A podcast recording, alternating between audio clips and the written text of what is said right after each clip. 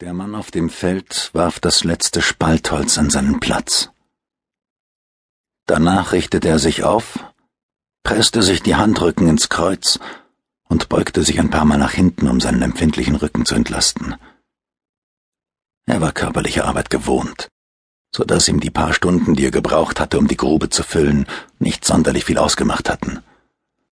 Außerdem stand das leichte Ziehen der Muskeln in keinem Verhältnis zu dem, was er im Laufe dieses Tages vollbracht hatte. Es verwunderte ihn lediglich.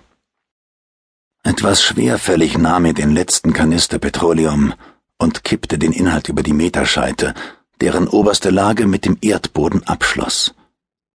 Ungefähr 15 Raummeter trockenes Buchenholz, vermischt mit Ulme, Kastanie und Birke, samt einigen wenigen schweren Pflaumenholzstücken, die er an der rotbraunen Rinde erkannt hatte, die diese Bäume auf der Sonnenseite bekamen.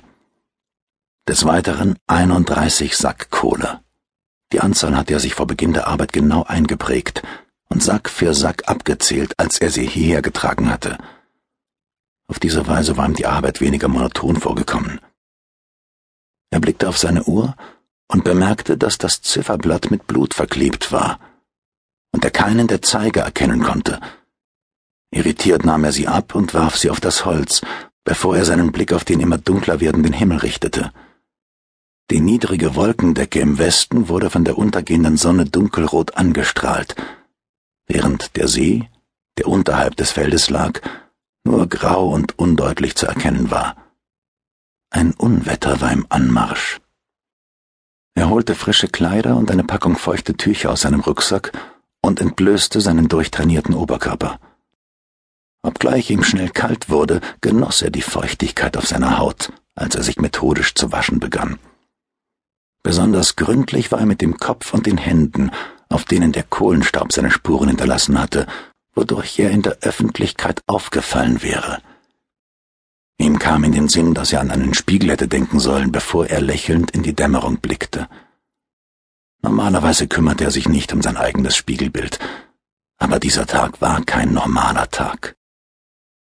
Vielleicht hätte er gerade heute, auf diesem gottverlassenen Acker auf Seeland, mit einem gewissen Stolz auf sich selbst schauen und möglicherweise sogar seinen bescheuerten Spitznamen ablegen können. Alle nannten ihn Kletterer.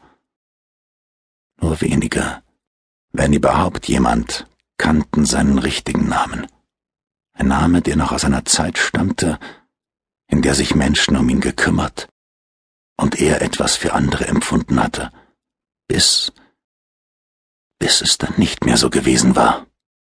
Der Gedanke an seine Kindheit blieb nicht ungestraft. Die Schmerzen in seinem Rücken strahlten plötzlich wie ein scharfes Ziehen in seine Hoden und über die Rückseite seiner Schenkel aus. Er ignorierte sie und konzentrierte sich darauf, die frischen Kleider anzuziehen, während er die alten aufs Holz warf. Als er fertig war, spürte er, wie ihn die Süße der Rache berauschte. Abgesehen von einer einzigen nicht vorhergesehenen Situation, die er für sich behalten hatte und später auf eigene Faust hatte lösen müssen, hatte er seinen Job ordnungsgemäß erledigt.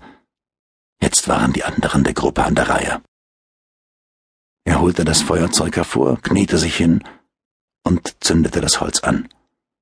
Das Petroleum brannte sofort, und die Flammen schlugen ihm entgegen, so dass er erschrocken ein paar Schritte nach hinten zurückwich.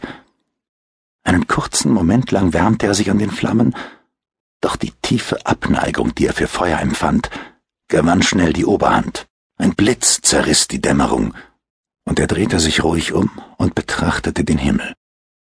Das Unwetter war schneller gekommen, als er es erwartet hatte.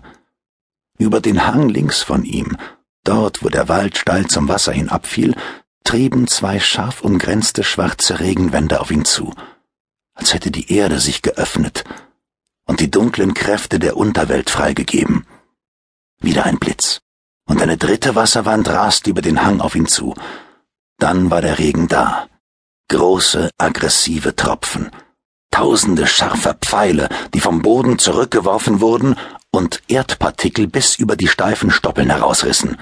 Machtvoll, reinigend, voller Gerechtigkeit. Einen Augenblick lang sah er besorgt auf die Flammen, aber das Wasser konnte das Feuer nicht löschen, sondern nur in Schach halten, Dann drehte er sich um und ging entschlossen auf den Wald zu, ohne sich noch einmal umzudrehen. Bald darauf wurde er von der Dunkelheit verschluckt.